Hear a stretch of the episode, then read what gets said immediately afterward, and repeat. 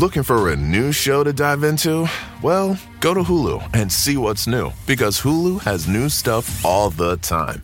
Like the full season of FX's epic limited series Shogun, FX's new international spy thriller The Veil, starring Emmy and Golden Globe winner Elisabeth Moss. And don't miss the all new crime series Under the Bridge, inspired by shocking true events and starring Riley Keough and Lily Gladstone. It's all new, and it's streaming now on Hulu. They say plants like music. Yeah, no, like really, they, they respond to the vibrations of it, which means that this playlist you're listening to, the plants are too. You know what else plants like? Organic soil from Miracle-Gro. It's made with all the best stuff like wood fiber and compost. Plus, it's OMRI certified organic, which officially means it's made with superior ingredients. And when you give your plants the stuff that makes them happy, they won't judge you on your iffy playlist. Hear that, plants? So go ahead and give them Miracle-Gro.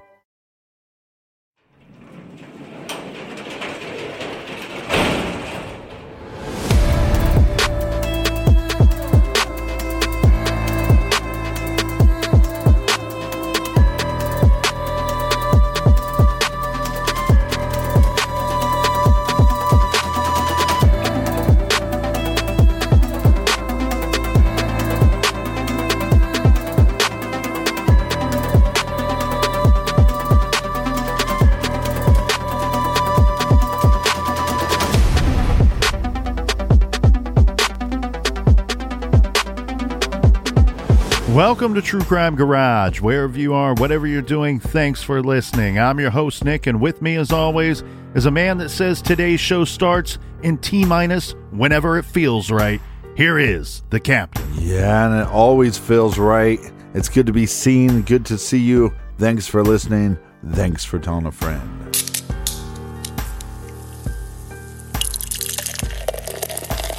You know what does feel right? How about a pastry stout? Today we are very happy to be featuring Three's Co Company.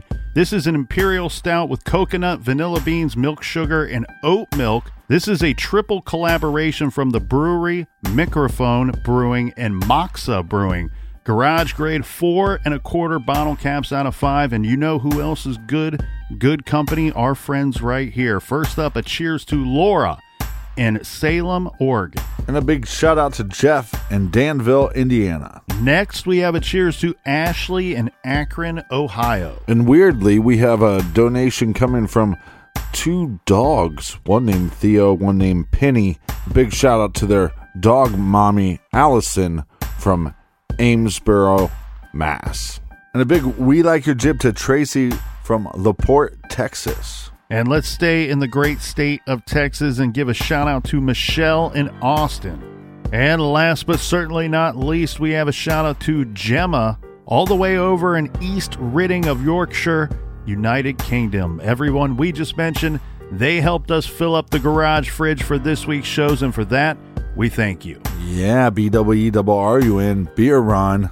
For everything true crime, check out truecrimegarage.com. While you're there, sign up on the mailing list. Hey, also, give a five star review. Also, check out the store page and also donate to that beer fund. And that is enough of the business. All right, everybody, gather around, grab a chair, grab a beer. Let's talk some true crime.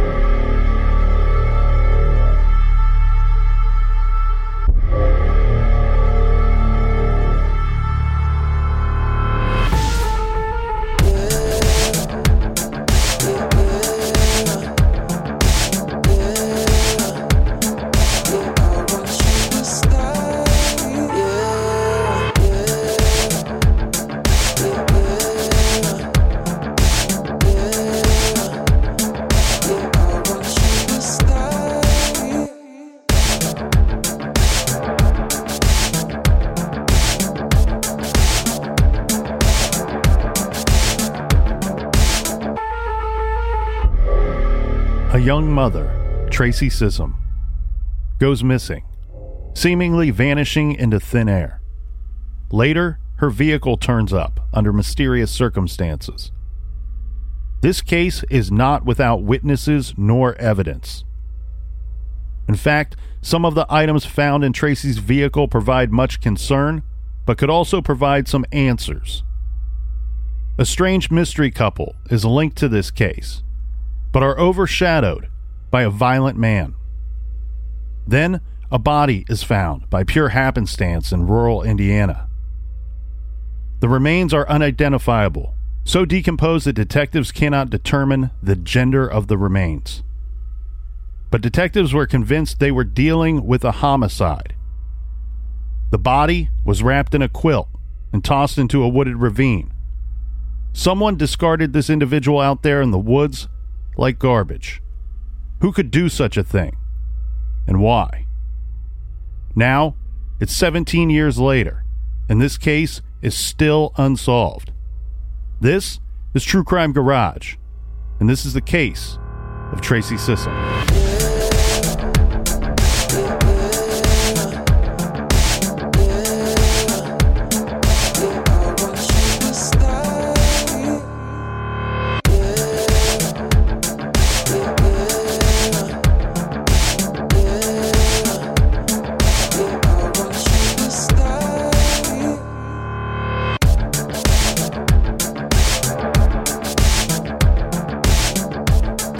Go back to Thursday, October 7th, 2004. This week's true crime story takes us to a rural area of the great Hoosier state, Indiana.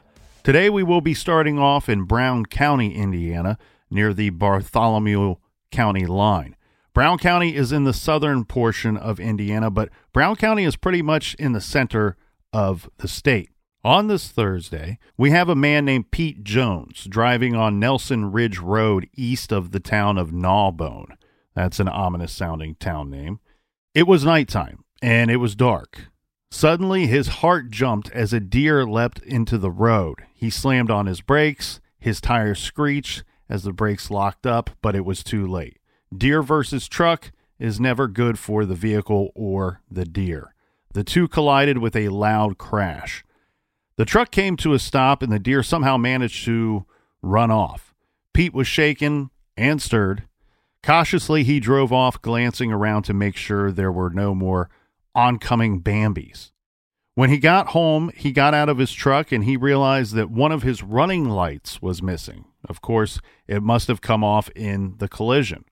He decided mainly because these lights are $75 a piece, he would be going back during daylight hours in hopes that he could recover the missing running light and that it would be in working order when he locates it.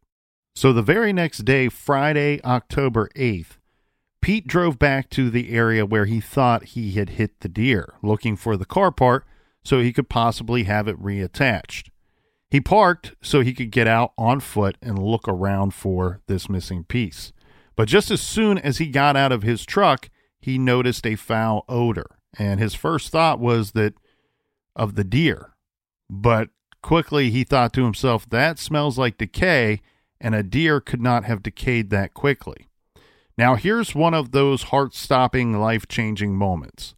Pete saw something unusual lying in the ravine next to the road, and it was not his truck light that he was hoping to find. This was something large wrapped up in some kind of blanket. When he opened it to take a look and wished that he had not, he saw death. Because unfortunately, it was a very badly decomposed body rolled up in a quilt and tossed into the wooded area along the roadside. The authorities were called in immediately. Because the call came in from a location so close to the county line, officers from both Brown and Bartholomew counties arrived on the scene and worked the scene together. Yeah, I think I would have just called law enforcement. I don't think I would have had the guts to open up the blanket. What we have here is basically an unidentifiable murder victim. The county officers know that immediately. This person did not kill themselves, then roll themselves up in a quilt and get to that wooded area. But what happens here, Captain, is that the remains are so badly decomposed in such a advanced stage of decomp that the detectives from the sheriff's department can't make out the gender of the victim or an age. So, not much really to go on as far as the initial investigation goes. The body was removed and taken off to the Brown County morgue. The scene was roped off and secured, and again, officers from both jurisdictions blocked off the road and scoured the scene for any possible evidence that they could find. Now, I'm playing devil's advocate here, Captain, when I say this, but I've seen some photographs of this location where they recovered the body from, and this is an ideal location to dump a body. This is as country road as it gets. Brown County only has about 15,000 residents for the entirety of the county, which is 216 square miles. Well, you're saying this body is very badly decomposed. What makes you think that they think it's a homicide? Because it could be like an accidental death or maybe even a overdose where somebody then takes the body and dumps it out into the woods. Those are all certainly possibilities, but what everything that is going to point to for the detectives is they know somebody else knows something. Mm-hmm. Somebody out there placed this body in this location. How the person died could be a mystery and is a mystery at this point in our timeline, but we know somebody put them there. Now, Bartholomew County is much more populated with about 72,000 residents back in 2004 for 409 square miles, but that is still not a lot of people. So you have this area where there's not really anybody living in the immediate area and not a whole lot of people that live in either county. But this Nelson Ridge Road is, as said, very country. I'm talking no street lights, no signage. There's woods on both sides of the road. So if you needed to dispose of something or uh, wish that you could do it under the cover of darkness, that sort of thing could easily be achieved at this location. The other part of it, too, Captain, is that one might expect something to sit there and go undetected for a good amount of time as well. Is this a road that people would travel often, or is this some place that maybe only locals would know? This is a road that's kind of by the wayside that you wouldn't you wouldn't need to travel this road if you were just passing through the area. Right. The Not other thing- you can jump off of the interstate and hit real quickly. Correct. And the other thing too is there's no reason there's nothing on this road in this location that would make anybody want to stop there. Right. There's not even a stop sign. Placing something here is good for the offender or for whoever needs to dump this body because A, if you were doing this at nighttime, you could see headlights off in the distance. Right. You would have minutes notice, not seconds, minutes notice that somebody will be coming your way soon. And so you could stop what you're doing or move on. And again, there's no reason to stop in this location. So if you're looking for something to go unfound, this is where you put it. You lose it right here and hope nobody ever finds it. hmm Now, we said that the body was taken to the Brown County morgue, but the autopsy was actually performed at the University of Indiana School of Medicine Forensic Pathology Division in Indianapolis. Try saying that three times fast. Now, here is what they were able to determine our victim is a female victim between the ages of 25 and 35 and remained unidentified after the autopsy. Detectives released that the victim had a tattoo of a chain with a flower located toward the back of the victim's ankle, adding that they were looking at all of the missing person files throughout the entire United States, but so far have not been able to determine the identity. For a second, I thought you were going to say the victim had a tattoo of a chainsaw. I was thinking that's a pretty badass tattoo. That's right. Chainsaw tattoo sales just went way up. Way up. They were asking law enforcement was asking if the public you know if they knew anything about this case or know someone with a similar tattoo that they could call the indiana state police. They included the following statement in the request for information from the public that because of the manner in which the body was found. Detectives believe the woman was killed somewhere else and dumped at this location. Prosecutor Jim Oliver said, quote, in most murder investigations, detectives work really hard in the first 36 hours to solve the crime. Our investigators are frustrated with not having many leads to follow up at this point. End quote. That statement was made to the Brown County Democrat newspaper editor Linda Marginson five days after the body was found. So, as we already knew, but the prosecutor confirming, the detectives would work around the clock trying to get evidence and leads for the first 36 hours of their investigation. But here we have five days into this homicide, and because of the nature of the case, it sounds like we have some evidence, but no leads to move on and have an unidentified female homicide victim. Yeah, all the evidence they have is coming from the autopsy or coming from the scene in which they found the body. Now, for us, Captain, we don't have the autopsy report. And frustratingly, authorities have never released the cause of death here in this case. The body in the blanket was that of a young woman, but she could not be identified. We don't know how long the ME believed her to have been dead, but based on the advanced level of decomp, we would say probably quite a while. And investigators were not certain how long the body had been lying in the wooded area where it was found, although one AP Associated Press article citing Brown County prosecutor Jim Oliver said that it had been there for up to eight weeks. Okay, so we know that she was found on October 8th and been there for possibly up to eight weeks, as the prosecutor's saying in this article, which would mean roughly August 14th, 2004. So these remains wrapped in a blanket were placed there as early as August 14th, 2004. Well, like you said, this is a tough scenario for law enforcement because they don't have a lot to go on. It's not like there's been a missing girl in the area for years and they go, oh, this is probably her.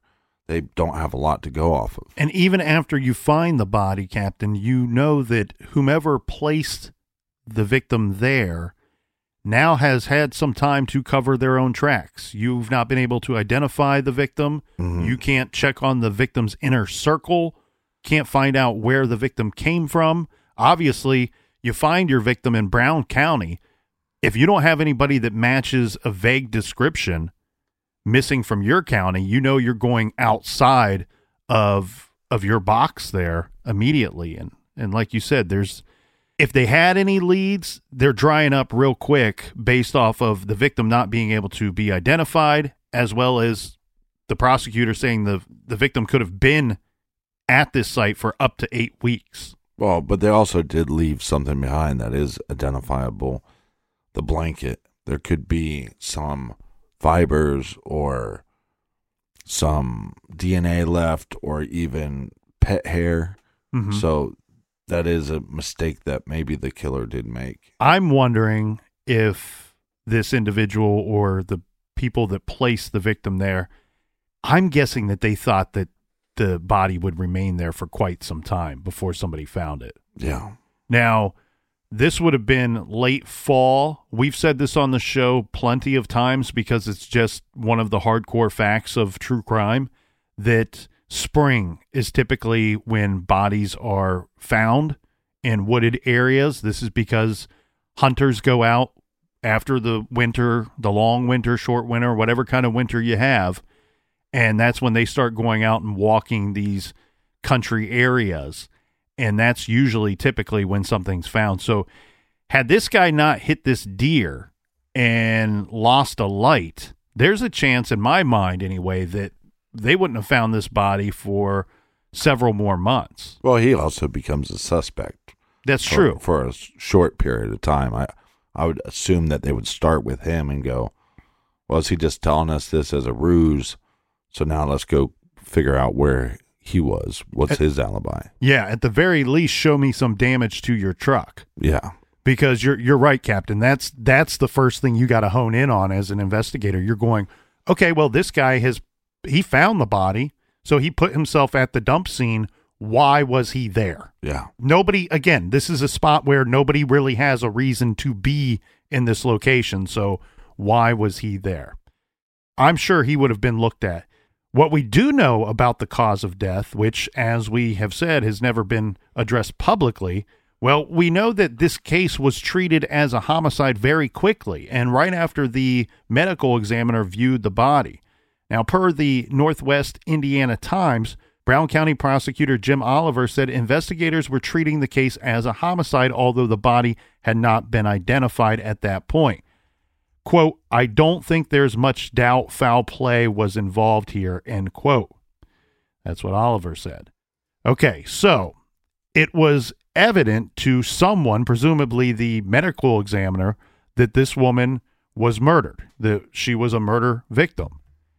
And even though the cause of death has never been released, an insider in the case told us that the cause of death is listed on the death certificate as strangulation.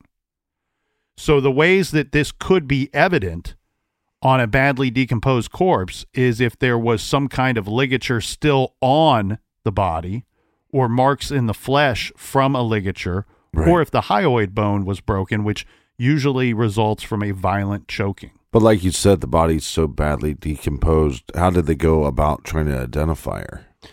Right, because that's your number one concern. That's your first objective here to hopefully get an ID on the victim. Now, Brown County authorities looked into missing persons reports within the county, but no missing persons report had been filed in the county that matched the description of this female victim that they found. So they reached out to other nearby jurisdictions. They provided a description of the body as a young white female with dark hair and a tattoo, still visible despite the decomp. And as we stated earlier, the prosecutor described that tattoo as a chain around the right ankle with a rose or some kind of flower on the back of the ankle. The other interesting thing, though, here, Captain, and this is something that we just don't see law enforcement do very often, but something you brought up, which is an interesting angle and one that I'm curious as to why th- this angle is not pursued more often. You mentioned that one thing that should be more easily identifiable if it crosses the right person's eyes would be that quilt. Right? They keep describing this thing as a quilt, not a blanket. quilt to me is like handmade, passed down throughout the years. Maybe grandma made it, maybe your favorite aunt made it. Usually these are family type items. Yeah, sometimes made from articles of clothing that the family owned. The captain is quite the quilt maker. hmm Everyone should know that. But again, we don't see law enforcement do that very often, do we? Where they let's take a picture of this quilt and there there's probably reasons why. We just don't know what they are, but I question that from time to time when you seem to be so desperate to to ID this body. You think you'd be pulling out all the stops here and and post pictures of that, uh, put it on the news in the newspapers and what have you. Well, we had a handmade curtains that they found at the scene of Amy Mihaljevic's death. They didn't release that information for years. Yeah. It almost felt like a lifetime between the time that she was found and when they showed us pictures of the curtain. Mm-hmm. Well, finally, Captain, on October 15th, a missing persons report came into the Indiana State Police, or ISP for short. This report came from the police department in Indianapolis. A woman named Tracy Sandlin Storm Sissom was reported missing in Indianapolis. The missing woman fit the description of the body found in Brown County. Tracy's dental records were obtained from her family and sent over to the Indiana State Police. It's not at all clear why it took such a long time to definitively ID the body because eventually that's what happens. We, we are going to ID the body as this Tracy Sissom. But it was not until December 17th that an announcement was made by the Indiana State Police. This is the lead investigator on the case, Chris Fears, that indeed the body they recovered from the woods was Tracy Sissom. Tracy was just 33 years old when she was killed. Detective Fears learned that Tracy had last been seen on September 20th in Indianapolis. So this fits the timeline of the body that had been there for up to eight weeks. But September 20th is the last day that she was seen. And I have other information that we will we will go into as we go along here. And based on that information, I believe she was killed on or very near the date of the last time that she was seen. September 20th is a little more recent than I had expected based off of the quote up to eight weeks comment. Now, back to something real quick before we move on.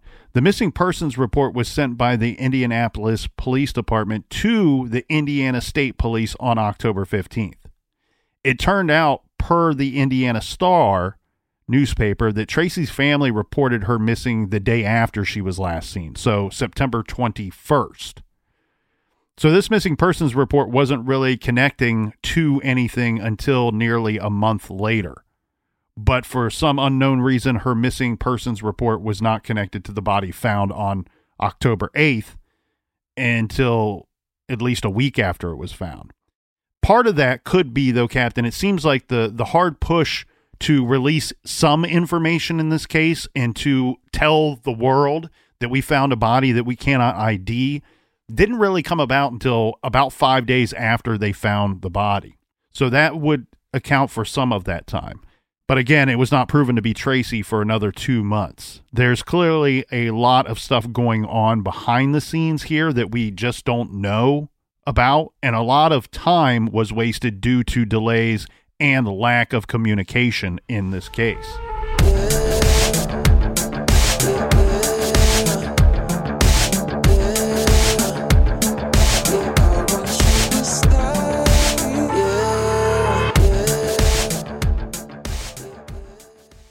Do you want to set your child up for success? Of course you do. That's why you need to check out IXL Learning today. IXL Learning is an online learning program for kids covering math, language arts, science, and social studies. IXL is designed to help them really understand and master topics in a fun way. It's powered by advanced algorithms. IXL gives the right help to each kid no matter the age or personality. There's one site for all kids in your home pre K to 12th grade. Kids could use it at home on their computer or on an app on your phone or a tablet. No more grading those worksheets. IXL grades everything for you. One in four students in the U.S. are learning with IXL. IXL is used in 95 of the top 100 school districts in the U.S. I love recommending IXL learning. Kids can learn at home or on the go.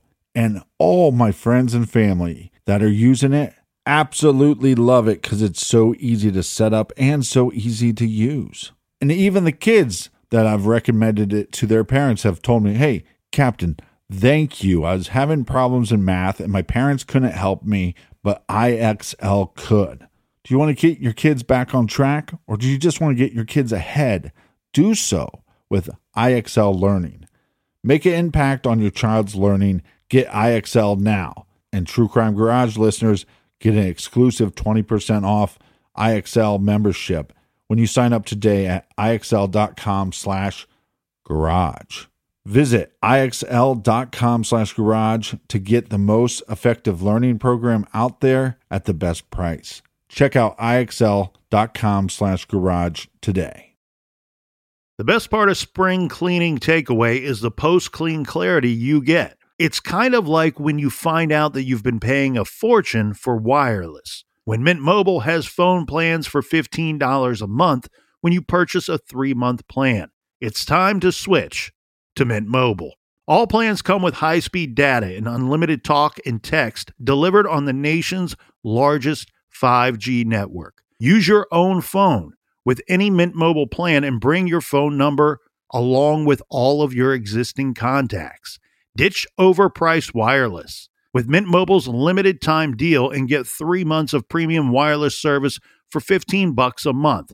Save a lot of money with Mint Mobile. Get their great mobile wireless service delivered on the nation's largest 5G network. That's premium service at a great price.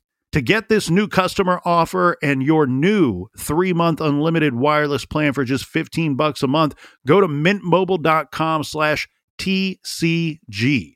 That's mintmobile.com slash TCG. Cut your wireless bill to 15 bucks a month at mintmobile.com slash TCG. $45 upfront payment required, equivalent to $15 a month. New customers on first three month plan only. Speed slower above 40 gigabytes on unlimited plan. Additional taxes, fees, and restrictions apply. See Mint Mobile for details. Warmer, sunnier days are calling.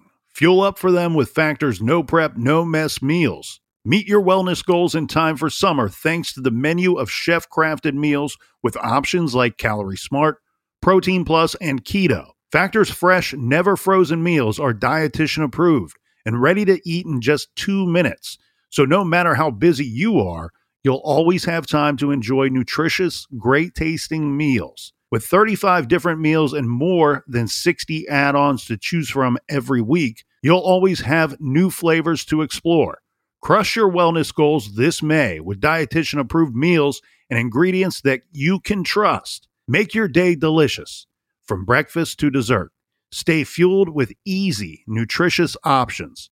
Treat yourself to restaurant quality meals that feature premium ingredients like filet mignon, shrimp, and blackened salmon. I am new to Factor and I have been loving every minute of it. I have a problem, and it's called lunch. Some days I need a pack of lunch, and some days I work from home. Whether I'm at home or whether I'm on the go, Factor is fueling my lunch from now on. Head to factormeals.com slash truecrimegarage50 and use code truecrimegarage50 to get 50% off your first box, plus 20% off your next month. That's code truecrimegarage50 at factormeals.com slash truecrimegarage50 to get 50% off your first box, plus 20% off your next month while your subscription is active.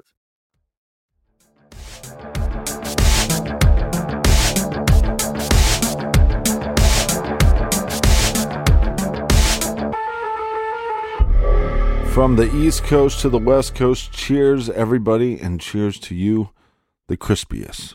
Cheers to you, Captain. Cheers to the people in the back. I have a, a quick announcement here. I have an event coming up raising some money for the Ohio History Connection and for the Porchlight Project as well. Thursday, August 26th is the date. The event is called Uncovering Ohio Cold Cases, a conversation with myself and James Renner. This is a webinar so, an online event. So, wherever you are and whoever can attend simply by purchasing a ticket, and you can purchase a ticket at ohiohistory.org. Again, that is Thursday, August 26th, and ticket information is at ohiohistory.org. So be there or be square. Be square and be there. We don't care. Mm-hmm. All right, Captain. This case takes place in 2004, the Tracy Sissom case. And as we said, it takes quite a while for them to even identify the victim. I will say that I'm a little surprised at the how recently she had last been seen, right? The body's discovered on October 8th and she's reported missing on the 21st of September as having been seen the day before, September 20th. And I'm just basing this off of the prosecutor's statement of, well, the body could have been there up to eight weeks. That makes me think that the ME or or on that day when the body is discovered, when they are first looking at the body and the scene, they're going, okay, well, we're seeing a level of decomposition here that shows us probably that the victim's been dead for six weeks, maybe up to eight. And really, we have a situation here where it was just a few weeks between the last time that she was seen, that she was alive and well, and then later found dead in this wooded area. You wonder if the body was stored or kept somewhere for some period of time that may have increased the decomposition on the body, or I didn't get a chance to check into this or look it up. Maybe it was a particularly hot few weeks there late that summer going into fall and that could have increased it as well. There could be any number of factors there, but uh, it's it's curious to me. But once they have the identification of the body and they know it's Tracy, the case just sits there for about two years. Yeah, this is going to bring us to about 2006 on our timeline here, and I'm sure that there. Well, I shouldn't say that I'm sure. I know that there was a lot of stuff going on behind the scenes just nothing that made the news. So, no real news coming out for about two years. This until the Indiana Star reported that family members have many unanswered questions, but they are not getting many answers from the Indiana State Police. Investigators are closely guarding many of the clues. Detectives did not tell the family how Tracy Sissom died, but insisted that the death was, in fact, a homicide. Not even the family was told the official cause of death of the young woman in the quilt, according to the article. This is, I mean, not only did you lose a loved one, but you you naturally have so many questions when somebody dies or in this case is murdered at such a young age but now you have a situation where you've not only lost that person and you have that giant hole in your heart but hell you got kind of a hole in your head too because you got no answers to go along with what happened to to your daughter or your sister Yeah, it makes you wonder if because she was found like in a different location, if law enforcement's just not taking it as serious as they should. I think they were. I think this probably a situation where it's just it might be complicated, right? It might be a complicated investigation. Yeah, I'm just saying as the family, you're you're sitting there going, and and we don't know what kind of communication law enforcement's having with the family. How because in some of these cases, like Delphi, it seems like they're very open and letting the family in a little bit as far as what investigation tactics they're using. Mm-hmm. So we don't know what kind of communications happening between law enforcement and the family. This is true. And in this case, we have the Indiana State Police as well that we're talking about in Tracy Sissom's case. So let's go and get to know our victim a little better, shall we? Because that's the first step in trying to get a lead on this thing. So, who was Tracy? Tracy Sandlin Storm Sissom was born on December 27th, 1970. She was a lifelong native of Indianapolis a city that you and I have been to many times, Captain, a great city. Tracy graduated from Howe High School in 1989. When she died, she left behind her parents, Rebecca and John, her sister Shelley, and her brother John Jr. She also left behind an ex husband and an estranged husband and three children, all of whom lived in Indianapolis. According to her obituary, Tracy was a member of Holy Spirit Catholic Church and owned and operated Sugar Creek Rottweilers, where she bred and cared for her show dogs. Tracy had a great love of animals, obviously, and worked with several veterinarians throughout her life. Tracy got married when she was young and had two girls in quick succession. Her husband, Richard Storm, filed for a divorce in October of 2000, and the divorce was granted in December of 2001. Richard and Tracy were awarded joint custody of their girls by the Hancock Circuit Court. Meanwhile, during the whole divorce proceedings, Tracy got married again, getting hitched to a Michael Sissom on January 25th, 2003. Then she gave birth to their son Shane. So at this point, we have Tracy, Michael, her new husband, baby Shane, and Tracy's two girls sharing a house. This is the house that Tracy got in the divorce settlement from her first husband, from that first marriage. But that living situation didn't last long. By the time Tracy was reported missing in September of 2004, Michael and Tracy had split up and had been split up for quite some time and were estranged from one another. All right, let's get into Tracy's disappearance. There is minimal reporting about her disappearance, but what little there is all says the same thing. So this is all confirmed. Tracy was last seen September 20th at 30th Street and Post Road in the far east side neighborhood of Indianapolis. This was an apartment complex where Tracy was living at the time, but she was in the process of moving out. So she is there on this day, September 20th, to retrieve her belongings because she is now moving in with her mother, who also lived in Indianapolis. On this day, Tracy called her mom around 7 p.m. and told her that she was gathering the last of her things and that she would be home soon. I've not been able to determine, Captain, if this call came from a landline or a cell phone. Right. She said that she would be home soon, but she never arrived. At the time, Tracy was using her father's 1995 Chevy Blazer to help her move her things. the vehicle was also missing. So when they notice that Tracy is missing, they notice that the vehicle is missing as well. The vehicle is not found at Tracy's apartment. Like you said, he, she's moving away from her husband. Well, she lived in the apartment by herself. They had already been separated for quite some time by this point. Mm-hmm. And she's moving back in with her mother.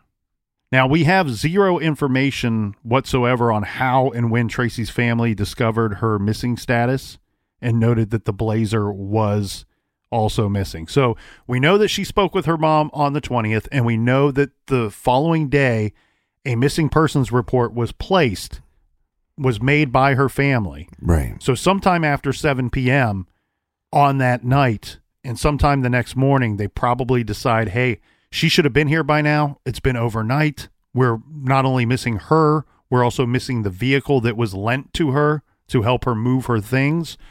You also have to wonder, too, if they went out there, and presumably they did, out to Tracy's apartment to look for her and the vehicle, if they were able to access the apartment, maybe they're seeing things in there that's causing concern as well. Maybe, you know, when you hear your loved one tell you, hey, I'm gathering up the last of my items and mm-hmm. I'll be home soon. Well, you could open up that front door to the apartment and the apartment tell you a different a different story. Yeah, and it's a good thing that they didn't hesitate to report her missing. So that's the best that we can narrow down the actual time of her going missing. We know that she made that phone call on at 7 p.m. on the 20th. We can't say for certain if anyone in her family went to the apartment to look for her. I presume that they did. That's just natural reaction. That's what most people would do. So you have to wonder if they did this, Captain, did they find the front door locked, unlocked? Uh, did they find things still inside the apartment? Was there any sign of a confrontation or struggle? Those answers to those questions, we just don't have any any idea. We do know that someone in her family reported her missing on the day after she was last seen. This again, the 21st. We also have no information on Tracy's cell phone or if in fact she even had one. It was 2004, so it seems likely that she would have had one. If so, and if the police were able to obtain any helpful information on the cell phone, we don't have any idea. This is information that's not been released to the public. But all of the reporting on the story discusses where Tracy was last known to be. So that is not a question in this case. We know that she was last reported to be at her apartment. This information came from her mother, who said that Tracy called her from there. If there was a cell phone and it showed that she was at some other location after that time, you'd think the family would have said so publicly when they have spoken out about this case. Yeah, I wonder what the family's feelings are about the ex husband because that obviously is the, I think, even though they were separated for a time period before this, like you said, she moved into an apartment by herself and now she's moving back home with her parents. You go, well, I mean, that's the number one person you look at. Right. And just with identifying the body, identifying the remains, how quickly we see from there being no leads to now all of a sudden here in the garage we can see these suspects start to emerge, right? They they step out of the shadows and present themselves a little bit. We have her first husband that she's been divorced from for some time. Mm-hmm.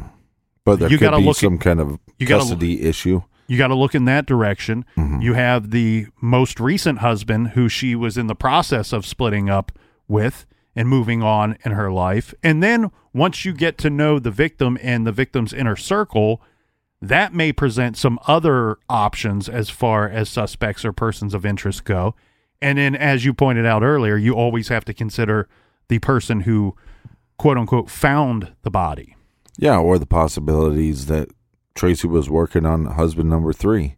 And who would that individual be? So right away, Captain, when she goes missing, when Tracy goes missing, there's no sign, really no clue as to where she could be for about two weeks. But then we get the missing Chevy Blazer that she had borrowed turns up on October 4th in the vicinity of LaSalle and Michigan Avenues. So this is before the unidentified body that we later learned would be Tracy's remains is found. This is a few days before her body is recovered. So a deputy pulled the vehicle over, or although it's not clear whether he was actually on the lookout for it, you know, did we know she's reported missing?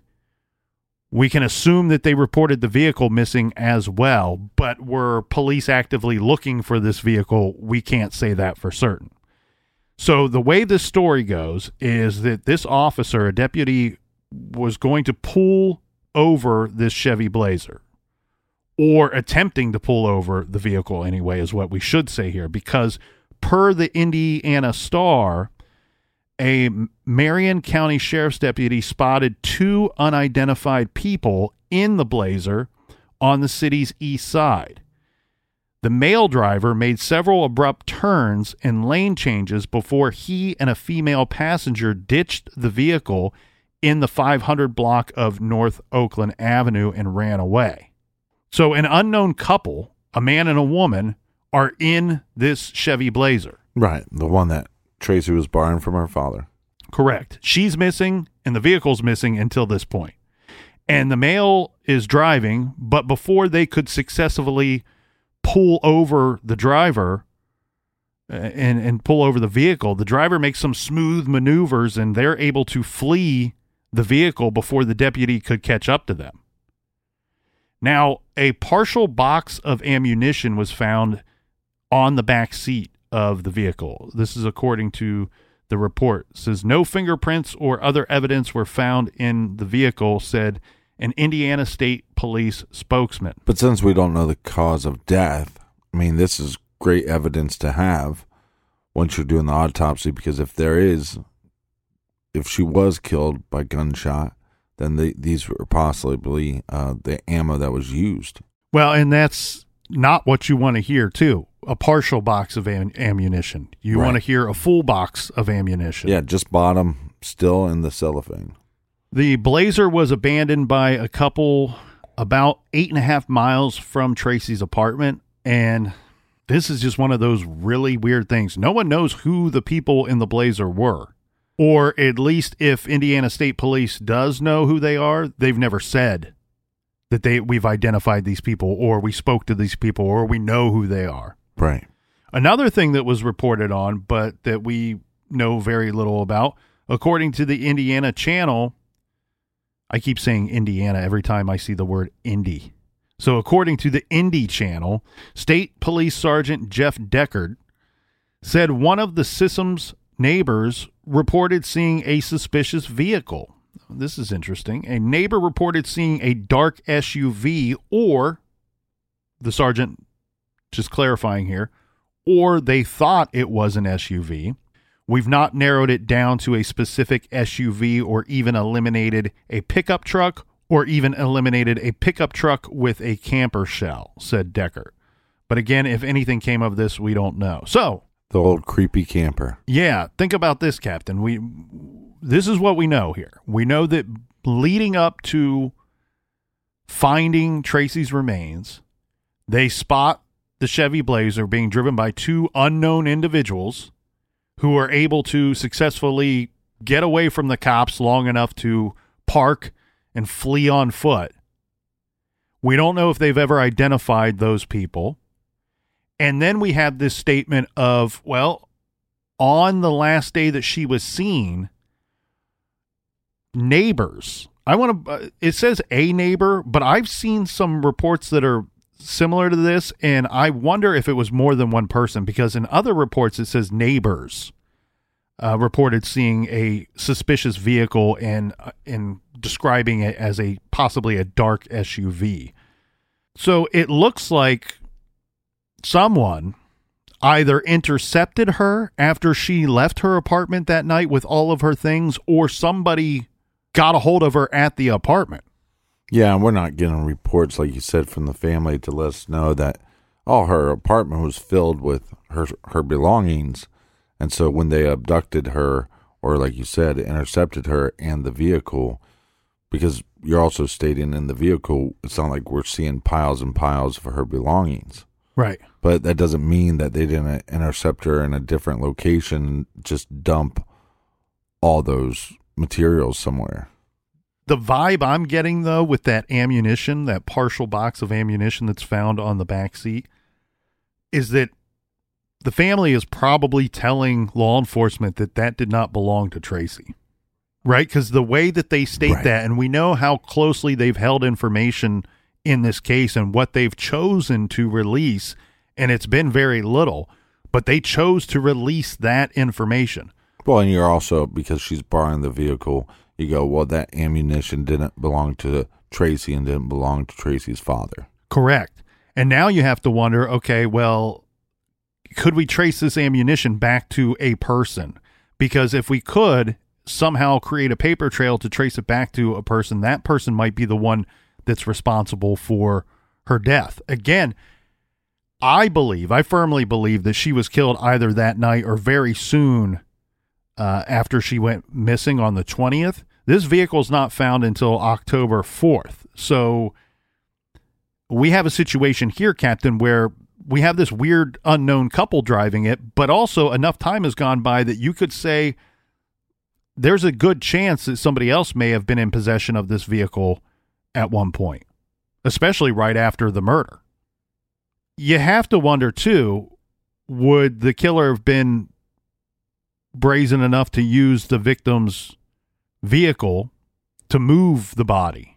Well, you can use the term brazen or you could use the term stupid. Let's let's create a word that's both. Um, yeah, you have to wonder, but it doesn't seem like again, it's a situation where the words that they're choosing to tell us in this case make it sound like that might not be a suspicion by investigators. They they may have tried that angle and came up with nothing. There's also been reports that are similar to this that state that there were that, that are a little more in depth about the the fingerprints. Remember we said the ammunition was found but there's no fingerprints found in or on this ammunition or in the blazer that they called into concern. So was it wiped down? Was the vehicle wiped down or was it just whoever drove the vehicle or moved the vehicle wasn't in it long enough to leave behind a whole lot of evidence? You would expect to find some evidence of Tracy having been in the vehicle at some point. Maybe that muddies the waters a little bit on whether the body was moved in that vehicle, but I'm just getting the I'm getting the vibe here, Captain, that that's probably not what happened in this case. Let's sum up that timeline a little bit so the listeners aren't confused. Yeah, because we were playing detective along the way as we were telling this story. Captain, the way that this thing breaks down is just like this Tracy goes missing on September 20th. That's the last time that her family speaks with her. That's the last time they know that she is safe and where she should be. The following day, they make the police report. They they filed the missing persons report. It's 14 days after Tracy was last seen that this blazer that she was borrowing, the Chevy Blazer, is located eight and a half miles from Tracy's apartment. Tracy's Sissom, her body is then located four days later. Her remains were found 70 miles from her apartment. And as we know, she had been dead for long enough to be decomposed to the point that dental records were required to ID her, and that someone else was driving that blazer after her death.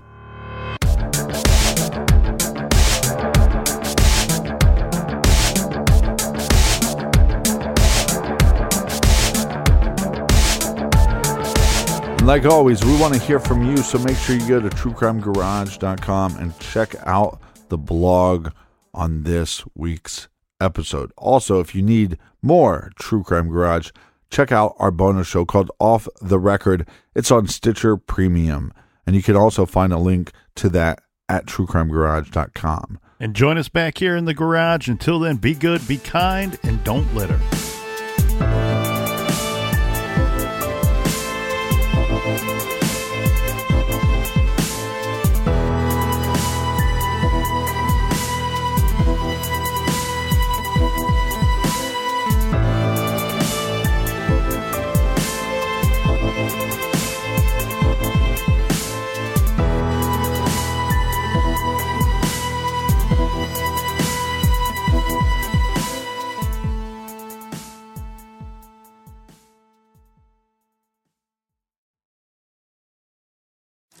Hi, it's Martha Stewart. You know, I spend a lot of time thinking about dirt. At 3 a.m., at all hours of the day, really. What people don't know is that not all dirt is the same. You need dirt with the right kind of nutrients. New Miracle-Gro organic raised bed and garden soil is so dense, so full of nutrient rich, high quality ingredients. Miracle-Gro is simply the best.